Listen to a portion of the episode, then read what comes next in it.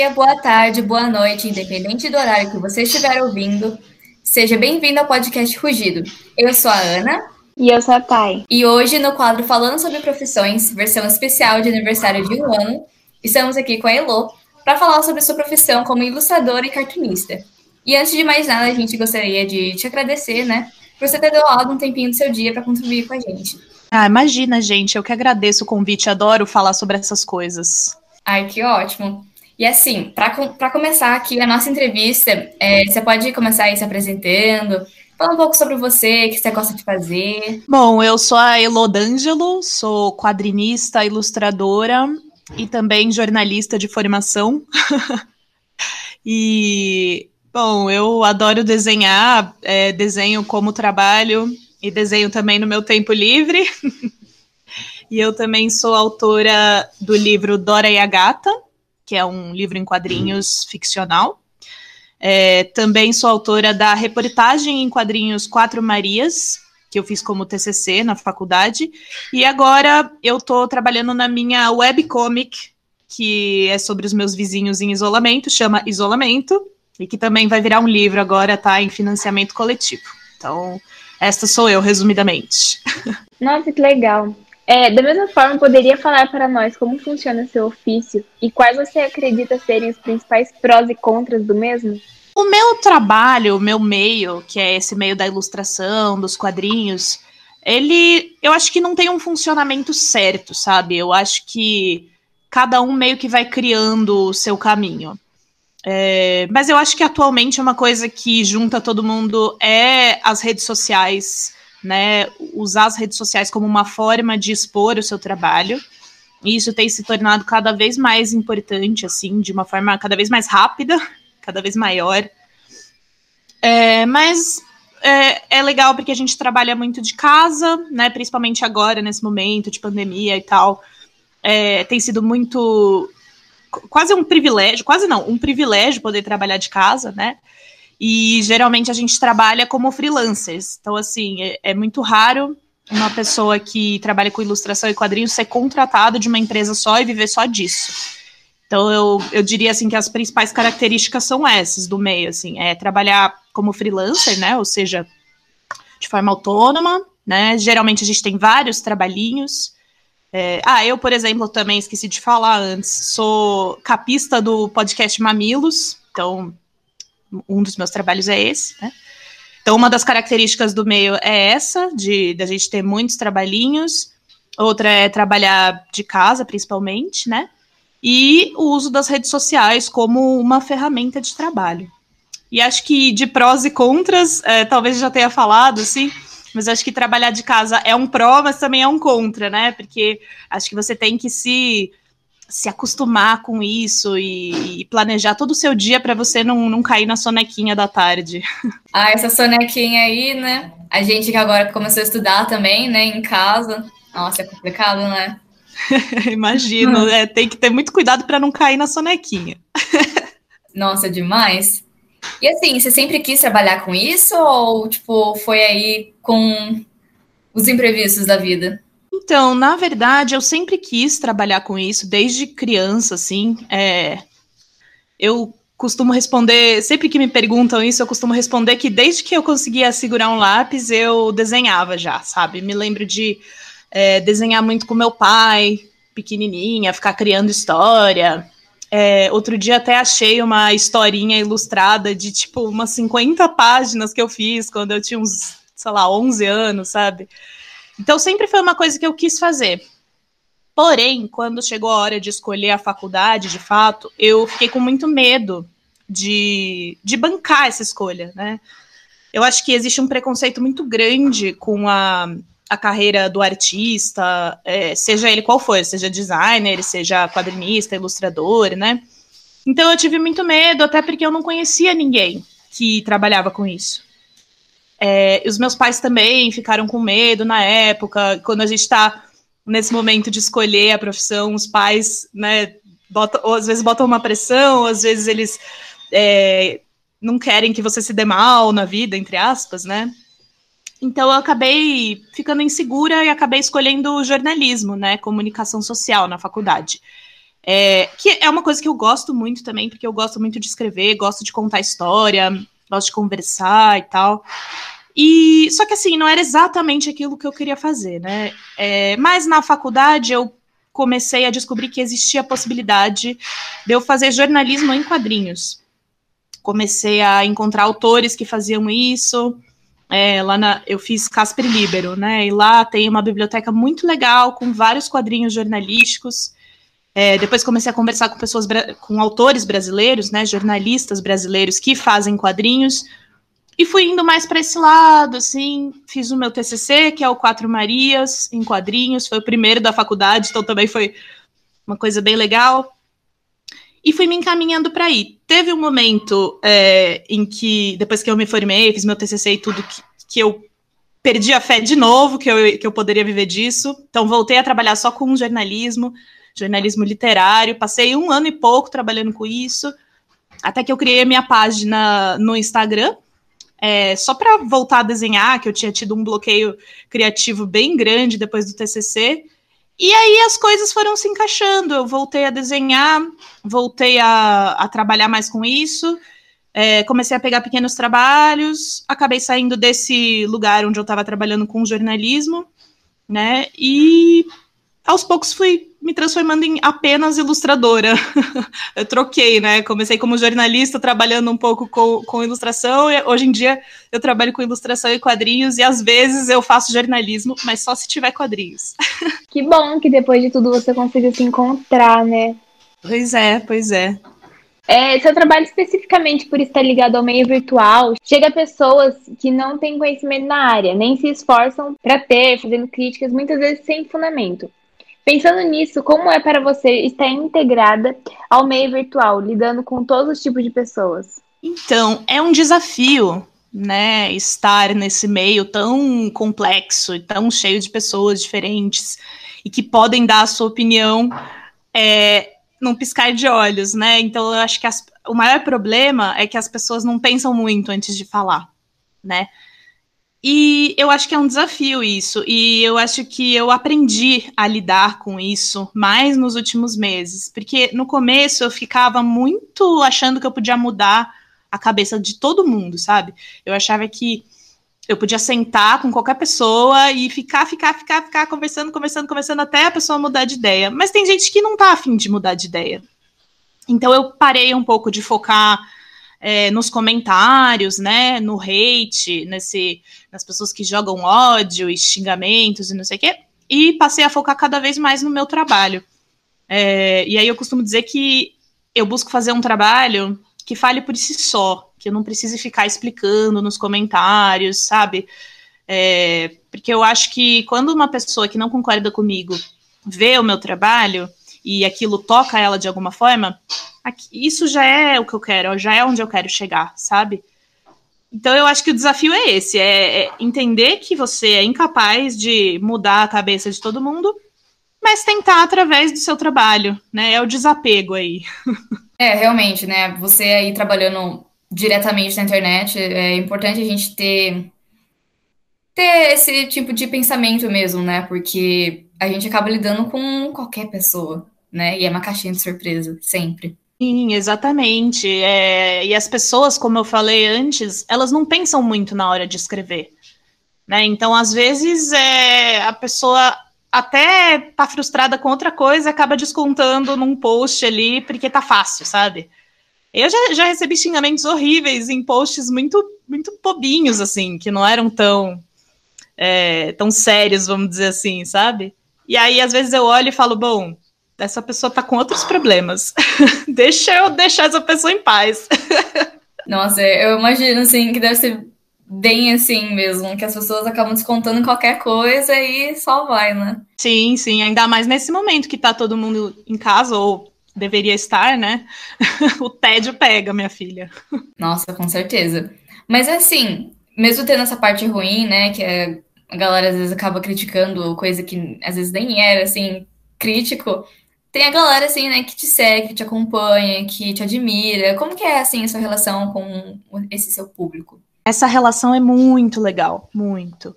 é, as pessoas que realmente acompanham que estão afim de construir. E às vezes que até nem concordam comigo, mas que gostam do meu trabalho e estão afim de conversar e tal. É muito gratificante, sabe? É, aí sim você vê que a coisa tá funcionando, que a coisa tá andando. E, e, é gostosinho, porque eu sinto que alguns se tornaram meus amigos, sabe? É, outros estão ali dando suporte sempre. E, poxa, num país como o Brasil, em que a gente não valoriza tanto nossa cultura, arte principalmente, né? Ainda mais nos últimos anos, em que a gente está vendo uma diminuição no, no incentivo do governo, né? Não tem mais tantos editais, principalmente para quadrinhos né? E ainda mais nessa época de pandemia que, poxa, uma exposição, um evento de quadrinhos não, não, não pode rolar, né? Eu acho que ver as pessoas apoiando o, o, meu trabalho e o trabalho de outros artistas, assim, é muito gratificante, né?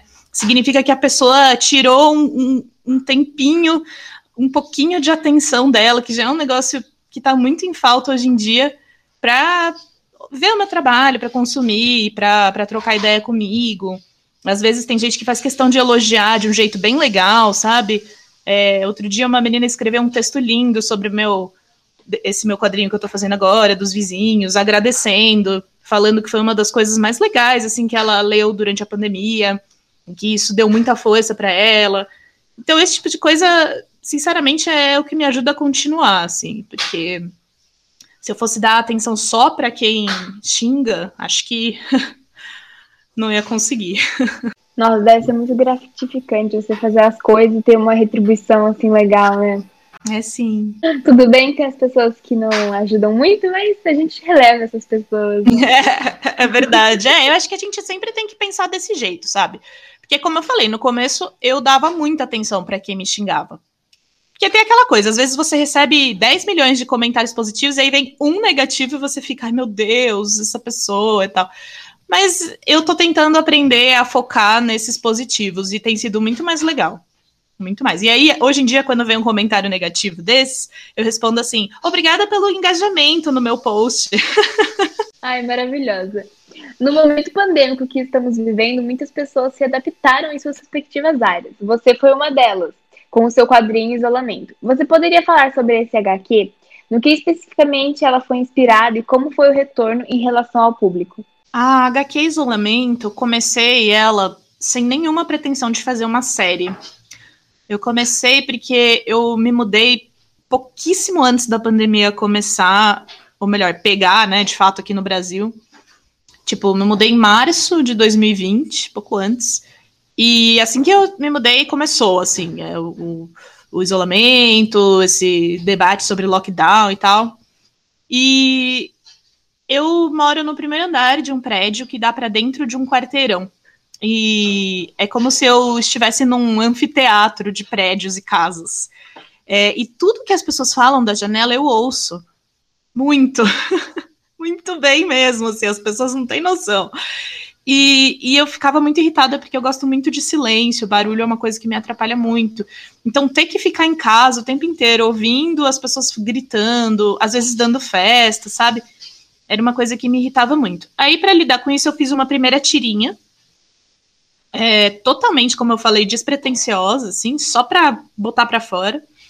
E as pessoas gostaram muito, assim, se identificaram com os personagens e queriam saber mais e não sei o quê. Aí eu falei, ah, vou continuar a fazer, porque é uma, é, é uma tirinha relativamente simples para mim. É, então, era uma coisa que eu percebi que eu ia conseguir fazer com frequência que eu não ia me botar tanta pressão, e era justamente isso que eu precisava durante essa, esse isolamento, né? E aí eu comecei a fazer semanalmente.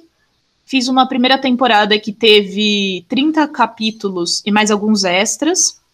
E era aquilo, assim, para mim tinha acabado. Mas aí as pessoas começaram a pedir mais, mais, mais. Eu falei, tá bom, vou fazer uma segunda temporada. E foi cada vez aumentando mais, assim, as pessoas gostando mais. Aí eu coloquei personagens novos que se mudaram para esse predinho. É, ah, porque para quem não conhece, né, deixa eu explicar. É uma é um prédio, né, que a gente vê as 12 varandinhas desse prédio e cada varanda é um apartamento. E em cada apartamento tá rolando uma história ali que você vai acompanhando semanalmente, né? Então, a gente tem é, um casal que o, o rapaz é de direita e a moça é de esquerda, eles ficam brigando. Aí a gente tem um, um, um, casal que o, o marido, um dos maridos é médico e tá na linha de frente do Covid, e o outro tá em casa e fica super preocupado e eles ficam brigando por causa disso. Tem uma garota que fala com o cachorro e você não sabe se ela tá falando de verdade ou se ela tá inventando, enfim. E daí eu comecei a né, produzir cada vez mais e aí surgiu essa ideia de fazer o livro mesmo. E agora ele está em financiamento coletivo. Aliás, a gente já bateu a meta, então vai ter livro sim. e, e, é isso, assim, o financiamento vai até o fim de maio e depois produziremos o livro. E é, tô muito orgulhosa desse trabalho, tá sendo bem legal. Olha, eu imagino mesmo que você esteja, tipo, muito orgulhosa de você mesmo, porque eu já vi algumas vezes, né, essa HQ, e é super divertido, assim, porque a gente realmente se identifica, assim, muito fácil, ou identifica os nossos próprios vizinhos, né? Aí é muito engraçado. E ainda mais que agora vai, você tá conseguindo aí lançar ele como livro, né? Eu acho que realmente deve ser um super orgulho aí. É, é muito legal. E é legal também porque é uma coisa que eu tava fazendo pra, sabe, parar de ficar tão ansiosa com as notícias e com o mundo. Daí eu acho que foi um jeito legal de abordar a questão da pandemia, do isolamento, né? Porque antes eu tava com uns posts muito assim, tipo, ai, vou morrer, que horror, o mundo é horrível, tem muitos mortos. Tava ficando cada vez pior isso na minha cabeça, sabe? Então, poder falar disso de uma forma leve, apesar desse assunto não ser nada leve, ser super sério, né? É, e até tem umas tirinhas que eu faço dessa série que são bem com esse tom, né, falando das pessoas que morreram, das pessoas que estão de luto e tal, eu acho que a gente estava precisando dessa leveza, né? E, e, sim, as pessoas super se identificam com os vizinhos. Aliás, é, eu, eu digo, né, que é inspirado em vizinhos reais e que essas pessoas são reais. Claro que os vizinhos da HQ não são reais, né? Cada um deles, eles não existem de verdade. Mas eu fico brincando que sim, que eu não tenho controle sobre a narrativa e tal. E as pessoas ficam tipo, ai, mas seus vizinhos já viram essa HQ? Porque, nossa, o que, que, você acha que eles diriam, sabe? Então é legal essa, essa interação, assim. É, real, né? E assim, eu acho que é uma coisa muito bonita, tipo, de qualquer tipo de artista, né? Às vezes, né? nesse negócio de transformar uma coisa assim, né? Você estava super ansiosa e você transformou tudo isso no seu trabalho, sabe? E isso tá atingindo várias pessoas, eu acho que isso é muito bonito. É verdade. Que legal essa, essa visão. Obrigada. Imagina.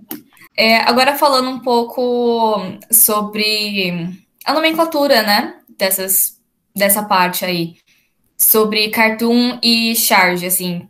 Quais seriam as diferenças e qual que você mais gosta aí também, né? Cara, essa pergunta é engraçada porque quem trabalha com isso define de formas diferentes, assim.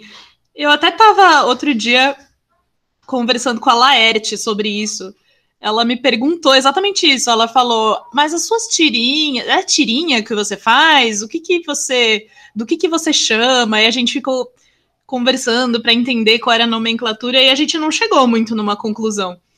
É, mas assim, eu chamo o que eu faço de tirinha, né? Que eu entendo que é um quadrinho com pelo menos três quadros, né? Dois, na verdade, pelo menos dois quadros, vai. É, que tem uma narrativazinha é, e que tenha talvez algum humor ou algum, algum final. Não precisa ser humor, na verdade, mas algum final que, que fique na cabeça da pessoa de alguma forma, né? É, isso eu chamo de tirinha. Tem gente que chama de cartoon também. As pessoas usam um pouco como, como sinônimos. É, mas eu acho que é diferente da charge, porque a charge, em geral, tem um, um, uma ambição política bem específica, né? Então, ela pode não falar de política tradicional, né? Pode não falar da Câmara, do governo federal e tal, mas ela sempre vai ter uma, uma vocação política, assim, de, de questionar, de, de levar uma crítica, de levar um pensamento. Não que as tirinhas também não possam ser políticas, as minhas são também. Mas é que muitas vezes as tirinhas fazem isso de uma forma menos direta, né? É, essa minha tirinha, por exemplo, é, do isolamento, ela fala muito de política, mas de uma forma não tão aguda, né? Não tão direta. Né? Então, é, você não vai ver, por exemplo, o presidente sendo desenhado na minha tirinha, é, não vai ver é, ministros, nada do tipo. Então, eu, para mim, essa é a diferença. E também tem um outro termo que é webcomic, né? Que é como se fosse uma novela em quadrinhos, que é o que eu, eu considero que são essas tirinhas seriadas, né? Que é o caso do isolamento. É, eu não sei se tem um termo em português e eu não gosto muito dessa coisa de ficar falando em inglês, mas enfim. E também as pessoas, várias pessoas é, tratam os seus quadrinhos e suas ilustrações e desenhos de várias formas diferentes. Eu já vi quadrinistas chamando de gravura, sendo que gravura se a gente for pegar na, na palavra gravura mesmo, não, não necessariamente é, né, é o, o, o, quadrinho, né, a ilustração. É uma forma de fazer, é, um, é uma mídia, né, então é muito amplo isso. Mas esse, esse jeito é o que eu explico. Seus quadrinhos, então, são uma vibe mais paz. Exatamente, é. É, eu faço muita charge.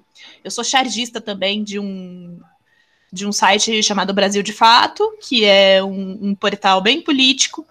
Então, eu também trabalho com charges bem mais, mais políticas de uma forma direta, né? É, mas nesse trabalho específico e no meu trabalho pessoal, eu gosto de tratar dessa forma que eu chamo de transversal, que é uma forma que é atravessada pela política. Né? Então, a gente vai ter lá, por exemplo, no isolamento, o casal que um é de direita, outro é de esquerda, então tem esse debate entre eles, né? Tem um senhor também, um, um idoso que não quer tomar vacina.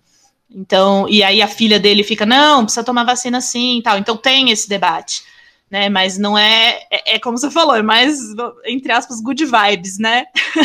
Alguma referência que você tem dentro do âmbito dos quadrinhos? Se sim, quem é? E por que ela de alguma forma te inspira? Nossa, eu tenho muitas referências. Desculpa, eu tenho muitas referências. É, eu acho que das tirinhas, assim, a pessoa que mais me inspira e sempre me inspirou é a Laerte, com certeza. Acho que quem faz quadrinhos no Brasil, cara, não tem como não admirar essa mulher maravilhosa, assim, que faz de tudo com quadrinhos, né?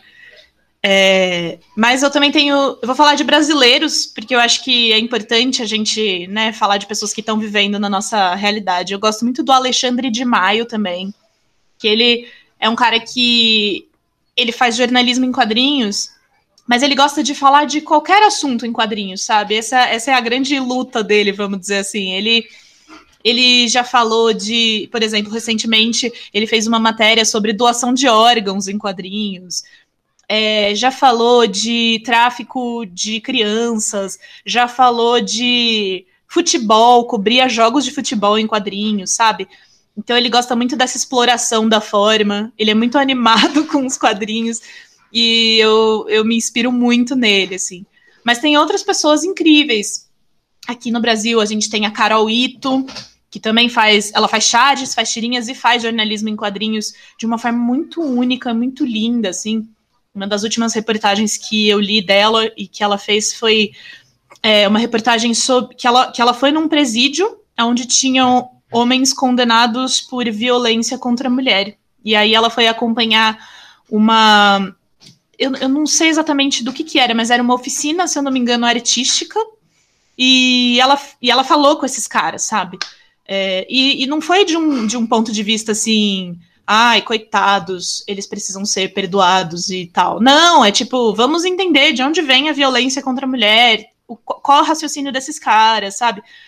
Então é, é muito interessante também. É, quem mais? O Marcelo Dessalete também, que é um quadrinista brasileiro maravilhoso. Ele, ele fez um, um livro que, para mim, talvez é o melhor quadrinho brasileiro já feito, que é o Angola Janga, que, em que ele conta a história do Quilombo dos Palmares. E ele fez uma pesquisa histórica, assim, imensa, e cada capítulo é baseado em uma frase histórica de algum personagem histórico que a gente aprende que são os heróis, né? Então é muito interessante, assim, porque quem conta essa história são as pessoas que é, foram escravizadas, né? As pessoas que foram sequestradas das suas famílias e escravizadas. E ele conta em quadrinhos. É, e é uma história que a gente não aprende na escola. então, assim, é muito, muito interessante mesmo. É, acho que esses são alguns, algumas das minhas referências. E, e, e, é importante falar também que se alguém que está ouvindo quiser conversar com eles, eles são super abertos e podem tirar muitas dúvidas assim sobre essa carreira, então vale a pena. Grandíssimos nomes, grandíssimos trabalhos, ícones acessíveis, né? super acessíveis, real. Eu também, assim, gosto muito de falar sobre isso, porque como eu passei a adolescência inteira achando que eu não ia ter chance, que não existia isso, e não tinha ninguém para me aconselhar, eu tô sempre aberta, assim, a, a falar com as pessoas que estão com esse tipo de dúvida. Então, estamos aí. Outro ícone acessível, né? é, Elo, né, a gente comentou, né, que agora, no geral, né, as, os seus quadrinhos, né, são mais good vibes, né, são mais tranquilos, mais da paz. Mas quando você posta, assim, alguma coisa com uma crítica social um pouco mais explícita, né, geralmente, quando, né, a gente posta isso, as pessoas vêm fazendo críticas até pessoais, né? Tipo, você já teve problema com isso? Sim, eu já tive muito problema com isso. É... Porque, bom, eu sou feminista, né? E o meu trabalho é bastante feminista. Apesar de agora eu não estar tá tão focada nisso, nesse quadrinho específico que eu estou publicando, é, é, essa é a base do meu trabalho, né? A base de quem eu sou. E as pessoas realmente passam muito do ponto, assim. Então, por exemplo, meu TCC, que é esse Quatro Marias que eu falei, foi uma reportagem em quadrinhos sobre aborto.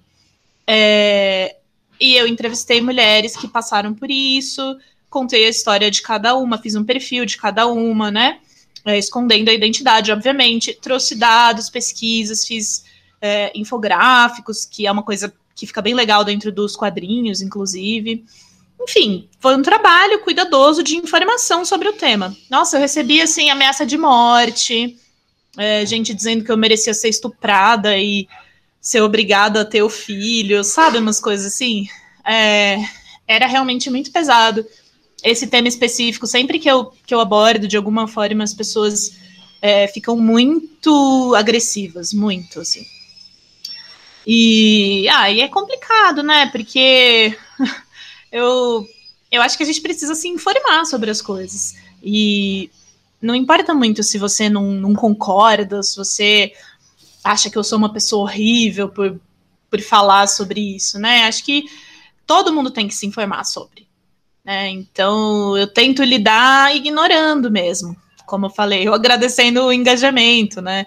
Teve também uma situação bem horrível que foi nas eleições presidenciais, nas últimas, né, de 2018, que eu resolvi fazer quadrinhos do, sobre as propostas é, do Haddad, né, para o governo. E, e, cara, eu resolvi fazer é, em quadrinhos as propostas do Haddad, porque era o candidato que eu tinha escolhido, né? Então eu fui atrás, eu li, eu separei as que eu achava mais importantes e tal e transformei. Nossa, as pessoas acabavam comigo, acabavam, assim, é, vinham me xingar, me ameaçar, falar que, assim, burra idiota era o mais tranquilo que eu recebia, assim, era o mais suave, mas tinha gente falando que ia achar meu endereço, que ia matar minha família, bater em mim, enfim. E sendo que, poxa, era a minha opinião, sabe? No meu, no meu espaço de, de fala ali. Então é muito difícil isso, muito difícil. Você tem que ter a cabeça muito fria e você tem que se descolar muito daquilo ali para entender que não é bem com você, né? As pessoas estão estão muito à flor da pele assim. Elas querem um bode expiatório para jogar toda a raiva delas. Então eu fico tentando ignorar. Nossa, que horror! Tipo, a gente sabe que tem essas coisas, mas quando, que quando nunca aconteceu comigo, graças a Deus. Mas quando assim deve ter acontecido com você, você deve ter ficado muito apavorada, né? Porque a gente não sabe o que o ser humano é capaz. Exatamente, é. E Ai, eu acho que discordar faz parte, tudo bem. Mas assim, você chegar ao ponto de ameaçar uma pessoa, falar, ah, eu vou achar seu endereço, sabe? É uma coisa que não tem justificativa para mim. Tipo, não tem mesmo, assim. Eu e eu sou uma pessoa que nunca fiz mal a ninguém, sabe? Eu nunca eu nunca sei lá, eu morro de medo de inseto e às vezes eu tento não matar. Porque sabe? Então, e eu, eu, não gosto assim de de ser grosseira, não gosto de, de dar patada nas pessoas, de, sei lá. Então, não tem razão, sabe? Não que dar patada ser grosseira, ser grosseira seja uma razão para receber ameaça de morte, mas enfim. Todos temos nossas opiniões, né? Lógico. Onde normalmente o chargista e cartunista atua? São normalmente vinculados a empresas ou o trabalho é feito por conta própria, através de exposições e amostras feitas nas redes sociais? Então, é, geralmente, quem trabalha com isso trabalha como freelancer, né? Ou seja, de forma autônoma. É, nós temos empresas, na verdade, a maior parte dos quadrinistas é MEI, né? Tem um microempreendimento individual ou microempresa, que é um pouco maior. É, geralmente a gente trabalha para empresas em projetos específicos, com começo, meio e fim, né? Uh, às vezes a gente cede os direitos autorais de algum personagem, alguma tirinha para alguma empresa usar, é, como, sei lá, mascote de uma hamburgueria, é, ou, ou na, numa propaganda que eles querem fazer específica, ou numa linha de produtos, né? É, essa parte mais de ilustração. É, às vezes também a gente trabalha sei lá, eu, por exemplo, às vezes faço reportagens em quadrinhos contratada por jornais e portais e tal, né? E que mais? E é, basicamente é, é isso, assim, a gente trabalha como autônomo. Ah, muitas vezes a gente é, tem um, um esquema de apoio dos nossos seguidores. Eu tenho isso, eu considero um trabalho também, né? que é como se fosse um, um, clubinho, assim, que as pessoas do, o meu, por exemplo, as pessoas doam qualquer quantia mensal a partir de um real. E tem gente que doa um, tem gente que doa dez, tem gente que doa cinquenta por mês. E aí eu produzo conteúdos específicos para aquelas pessoas, né? Faço newsletter, faço presentinhos, enfim. É, também tem gente que sobrevive com contratos de editoras, então vai escrevendo livros e ganhando em cima das vendas, né, com, com adiantamento às vezes, mas a maior parte dos trabalhos não é fixa, assim, muito raro ter um ilustrador fixo ou um quadrinista fixo para aquele veículo, para aquela empresa. Geralmente a gente vai é, circulando, assim. Então é um pouco essa a vida. Entendi. E para a gente aqui fechar, né?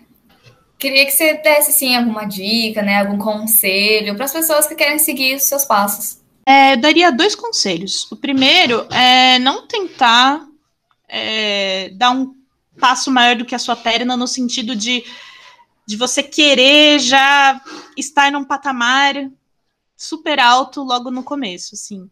Então, lembrar que as coisas têm tempo de acontecer, que é importante esse processo de aprendizado, sabe? Não não querer botar o carro na frente dos bois, estudar bastante, treinar muito, desenhar muito. Eu vejo hoje em dia as pessoas é, falando, ai, ah, queria muito desenhar, mas eu não tenho um iPad. Tipo, gente, papel e caneta, hello, sabe? então, tipo, ah, explorar muito com materiais, ver qual que você gosta. Eu gosto muito de aquarela. É, enfim, tentar aproveitar o processo né? Principalmente quando tá nessa parte da escolha da profissão e tal. É, e a outra dica é, assim, não ficar tão preocupado com qual faculdade você vai fazer. Porque essa era uma grande preocupação minha quando eu estava nesse momento de escolher a minha profissão. E a verdade é que o jornalismo que eu escolhi, por mais que não seja uma coisa voltada para artes e tal, me ajudou em muitas coisas, sabe? É, sei lá, por exemplo, hoje em dia eu que escrevo os meus releases, eu que faço toda a minha parte de imprensa, né? E me ajudou na comunicação também, é, me ajudou a, a, aprender a conversar com pessoas, a ouvir histórias, a contar histórias de uma forma melhor, que são todas coisas que eu uso no meu trabalho. Então, assim, é, às vezes você entra numa faculdade, num curso, e você fica nervoso achando que aquilo não é para você e aí você quer mudar ou enfim, tudo bem mudar, sabe? Tudo bem é, procurar outras coisas. E tudo bem também seguir esse caminho e vendo o que, que acontece para você, sabe? Faculdade não é definitivo. E, ah, e última coisa, tentar conversar com pessoas desse meio, né? Porque às vezes a gente acha que, não, eu vou fazer a faculdade de artes, e daí eu vou fazer estágio não sei onde, daí eu vou virar o Walt Disney. E não é assim, né? Às vezes tem caminhos e caminhos as coisas acontecem de um jeito que a gente nem imagina que aconteçam, né? Então conversem com essas pessoas. Elas são muito abertas em geral. Eu sou muito aberta. Então, estamos aí para o que der e vier. Rugido também, tá aí para o que der e vier. Se tiver dúvida, só perguntar aqui. Boa. Bom, então essa foi a entrevista, Elô. Adorei entrevistar você, você é maravilhosa. Ah. Eu espero que você tenha muito sucesso na sua carreira. E espero que tanto você quanto os ouvintes tenham curtido. E mais uma vez, muito obrigada pela contribuição com o grupo. Imagina, eu agradeço muito o convite. Espero que ajude muita gente aí. E boa sorte para vocês nesse podcast. Achei muito legal o formato. Muito obrigada.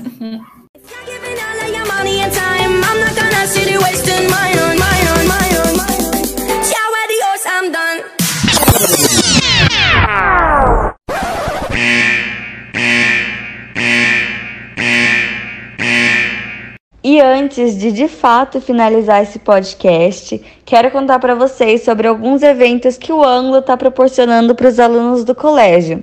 O primeiro deles é o Unexpo Vale, que vai acontecer no dia 12 de maio, das 2 horas às 8 horas, que é basicamente uma feira de universidades e profissões. Então, se você tem essas dúvidas em relação ao seu futuro, além de escutar os podcasts do Rugido, também é um evento mega interessante para vocês.